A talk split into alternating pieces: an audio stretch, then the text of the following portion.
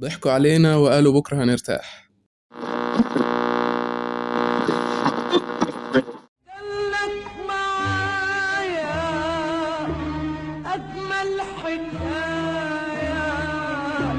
العمر. بقولك إيه حضر قهوتك وتعالى عندي ليك موضوع مهم.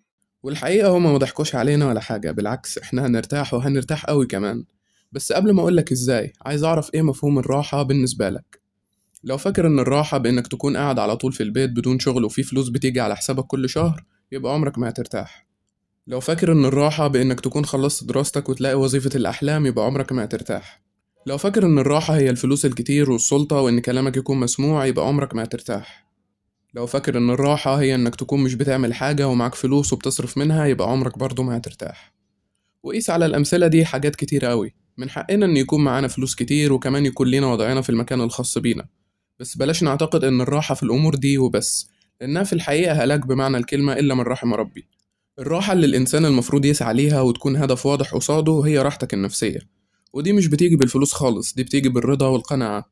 خليك راضي عن حياتك وعن محاولاتك خليك راضي عن فشلك ولحظات انكسارك. خليك راضي عن ظروفك وظروف أهلك والبيئة اللي أنت عايش فيها.